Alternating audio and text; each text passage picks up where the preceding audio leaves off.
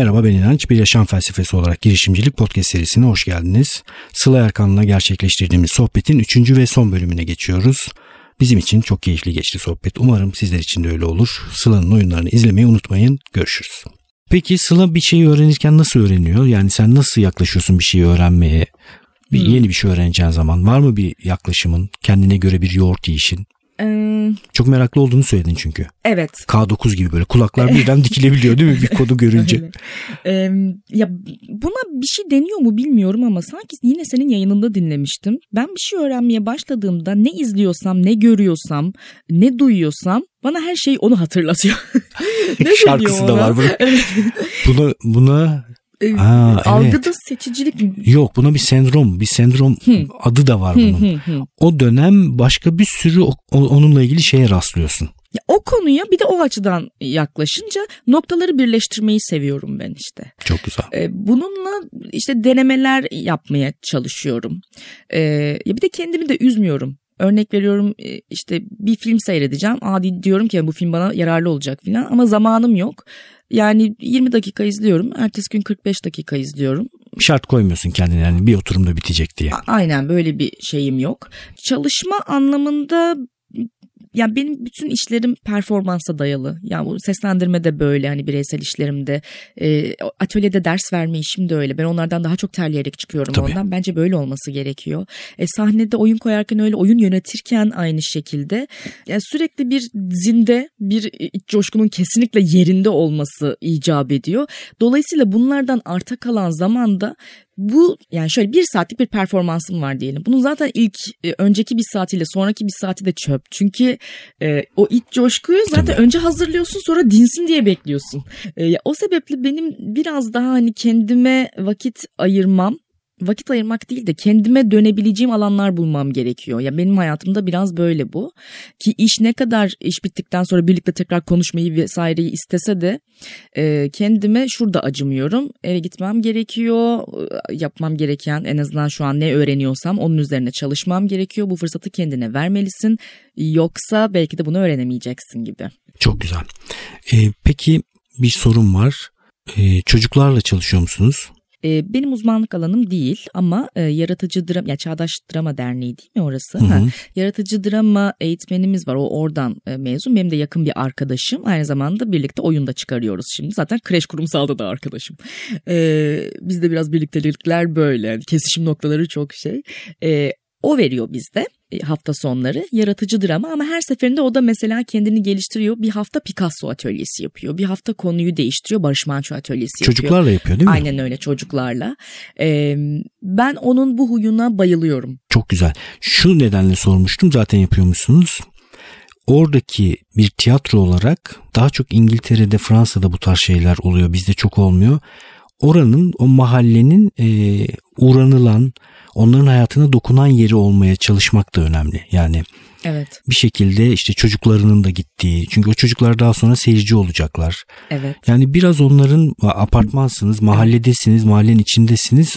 O zihniyetle böyle bir meseleye bakıp bunu muhakkak yapıyorsunuzdur ama bir de bu pencereden düşününce de bin, evet. bin bir türlü şey çıkabilir. Yani biz bu mahallenin tiyatrosuyuz. Aynen. Ya mesela bazı Instagram hesapları var. Biz koşu yolunda olduğumuz için hani koşu yolu mahallesi işte orayı oranın, oranın tanıtımını işte üstlenmiş hani gönüllü olarak vesaire ya da işte orada mahalle evi var falan filan. Ee, oralar hem bizi tanıtıyor hem semtimizin tiyatrosu diyor hem e, oraya uğrayan orayı e, takip eden insanlar gelip gidiyor. İşte muhtarımız kaç oyun seyretti bizde. Öyle mi? Çok güzel. Harika. E, çok tatlılar gerçekten o konuda.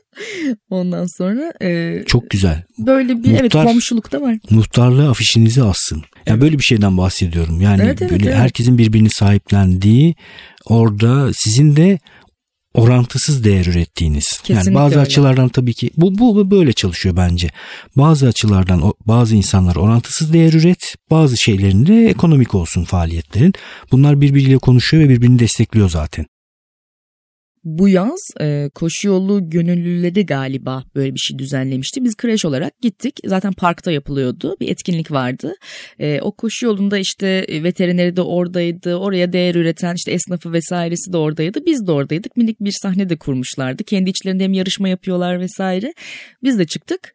Orada kendimiz biraz performans sahneledik. Mesela en yakın geçmişte hani böyle bir şey oldu. Yakın çevreyle kurulan bu ilişki bence çok güzel ama bizim bence tazelenmesi lazım her ay her ay her ay gibi düşünüyorum. Tabii. Kaç ee, kişi e, izleyebiliyor sizin oyunlarınızı? Sahneniz kaç kişilik? Bizim sahnemiz 45 kişilik kapasitede. Ee, ancak örneğin bizim doğaçlama tiyatro oyunları biraz daha coşkulu geçiyor vesaire filan ya kalabalık olabiliyor. E, bir de kendi kendi öğrencilerimiz geldiği için onlara diyoruz ki yarama tatın buyurun yerde oturun. Hı hı. Ama kendi e, oyunlarımız işte 40 kişi 45 kişi oyunun durumuna göre çünkü yan tarafa seyirci alamıyorsak filan gibi sahne coğrafyasına ait durumlar var. Ee, evin kokusu şu anda işte benim tek kişilik oynadığım oyun var. O oyun mesela maksimum 38 kişiye seyrettirebiliyor. Çünkü direkt karşıya oynandığı için. E, o yüzden biletleri çabuk tükeniyor. ne zamanları var? Yani podcast'i dinleyip de oyuna gelmek isteyenler olacaktır. Tamam. E, ben Ocak ayı programını hazır önümdeyken söyleyeyim o zaman evin kokusu Ocak ayı programı için. çalışır olur. E, 3 Ocak, 21 Ocak, 30 Ocak apartman sahnede. 3 Ocak Cuma, 21 Ocak Salı, 30 Ocak Perşembe günleri. Ama misafir oluyoruz 12 Ocak'ta Moda sahnesinde pazar günü 17.30'da. Bir de Ankara'ya turneye gidiyoruz 17 Ocak'ta. Ankara'dan dinleyenler varsa gerçekten çok, çok isteriz Çok güzel. Kulise gidip uğrayıp podcast'ten geliyorum desinler. Lütfen desinler. Evet gerçekten çok mutlu oluruz hepimiz. Çok Sen de bana olurum. haber verirsin böyle Aynen bir şey öyle, olursa. Tabii ki. Hemen fotoğraf çeker yollarız. Harika. Peki söyle, eklemek istediğim bir şey var mı? Ben az çok sor, soracaklarımı zihnimde şöyle bir göz gezdiriyorum. Sordum. Ben de hemen notlarıma bakıyorum. Sen bakarken bir şey daha sorabileceğimi tamam, fark ettim tamam. hemen. Tiyatroda, tiyatro alanında girişimci olacak insanlara. Evet. Ne öneriyorsun? 2-3 madde söyleyecek olursan çok dikkat etmeleri gereken birkaç şey nedir? Ee, imkanımız yok lafı çok iddialı bir laf. Bence ona dikkat etsinler. Ee, imkanınız gerçekten yok mu var mı? Hı hı. İmkanınızın olmadığını kendiniz tayin etseniz bile imkan yaratma gücünüz vardır diye düşünüyorum. Bu bence herkeste var. İmkan yaratma gücüm yok diyorsanız da vardır da o. Onu cesarete dönüştüremiyor olabilirsiniz. Biraz oraya dikkat etmek diye gerekiyor. Diye düşünüyorum ben. Evet. Hı. Yani bir de bu denemenin tiyatroda eyleme işidir. Eylemler konuşur sahnede. Yani bugün hani yüz kaç tane yayın yaptım değil mi? Yani her seferinde eyle, eyleme geç, yap. Yapma işi bu. Hani Tabii. düşünme işi değil, tasarlama işi değil. Tabii ki o yanı da var. Ee, ama yapmadıkça çok bir faydası olmayacak bunun. Onun için harekete geç. Harekete geçmek geç. gerekiyor. Aynen öyle. Bize herkes e, bize şey demeyi çok seviyorlar. Ya bu çağda deli iş yapıyorsunuz. Deli misiniz siz filan. E, bence bunu yapmayıp bunun hakkında düşünseydim asıl o zaman kafayı yerdim diye düşünüyorum ben. Yok yok ben de şu kafadayım anlayıştayım bu arada. Bu çağ, o çağda bu çağda bunu yapmanın bir yolu var. Evet var. Yapabilirsin. Var. Sadece ezber eski çağın anlayışını o da işletme anlayışı oluyor. Hmm. Burada tutturamayabilirsin. Evet. Ama bu çağı ve dinamiklerini keşfedecek olursan 3 yıl boyunca kapalı gişe oynayabilirsin. Çok evet. delice şeyler olabilir. Hayal et, et, et, yani ettikçe bulabiliriz daha örneklerini. Evet. Siz de öyle yaklaşıyorsunuz, zor yaklaşıyorsunuz. Aynen öyle. Delilik falan değil, gayet normal bir iş. Evet yani. yani deli, deli, deli işi olsun ne olacak? Evet. Güzel, o da güzel bir şey. Yaşam tarzı işi ve güzel, keyifli evet. bir iş, değer ürettiğiniz bir iş. Ben çok tebrik ediyorum sizi, bütün evet. ekibi. Teşekkür ederiz. Bir hocam şey demişti ben ona çok inanıyorum. Sanatçı e, sanatçıdan kastım da tabii ki ben büyük bir sanatçıyım falan diye söylemiyorum. Sanatla uğraşan kişi aslında. e, sanat tasarlayan, üreten, düşünen kişi, yapan kişi. Sanatçının öyle tatile ihtiyacı yoktur ki. Sanatçı gitse tatile bir hafta sonra kıvranmaya başlar üç gün sonra. Ay ay ay diye şunu yapacaktım bunu edecektim. Kendini boş bırakamaz zaten. Tatil kavramı zaten size bu sistemin verdiği bir evet. e, ödül gibi bir şey hani yani. Evet. bir sürü sıkıntılı vakitler geçiriyorsun bak sonra tatil yapacaksın diye. Evet. Şurup tatlı şurup. Şurup. Ben de aynı fikirdeyim. Yaşamını öyle bir inşa etmen gerekiyor ki zaten kendisi yaşamın tatil gibi keyifli olsun. Ee, Tatil sadece şu arada durup hiçbir şey düşünmeden biraz böyle deşarj olmak üzere kullanacağım bir boşluk olacak. Bunun için illa da işte o e, yazlık yere gidip oradaki otele gitmek falan da gerekmiyor. Gerekmiyor tabii.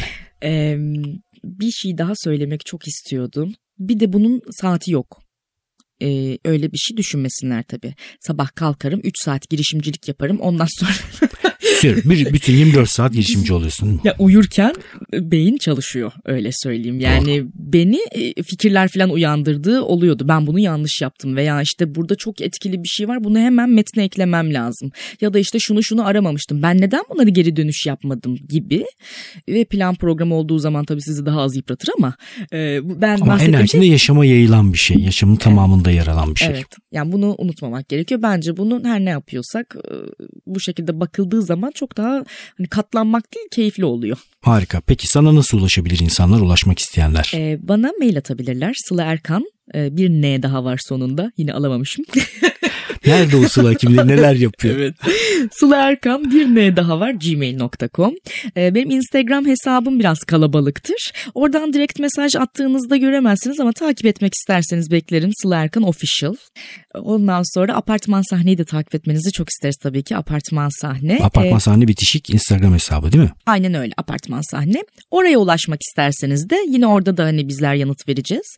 Bilgi et apartmansahne.com Harika. Çok teşekkürler katıldığın için ben Sıla. Ben çok teşekkür ederim. Çok mutlu oldum. Çok eğlendim. Hep şey diyorsun keyifli bir yayın oldu. Gerçekten evet, keyifli evet, oluyormuş. Evet ben de şimdi onu söylemek üzereydim. Bizim için çok keyifli oldu. Umarım sizler için de öyle olmuştur. İnançayar.com adresinden blogda adı geçen kişilere, kitaplara, linklere ulaşabilirsiniz. Instagram hesabından beni takip ederseniz merhaba podcast'ten geldim deyin ki ben de sizi takip edeyim. Görüşmek üzere.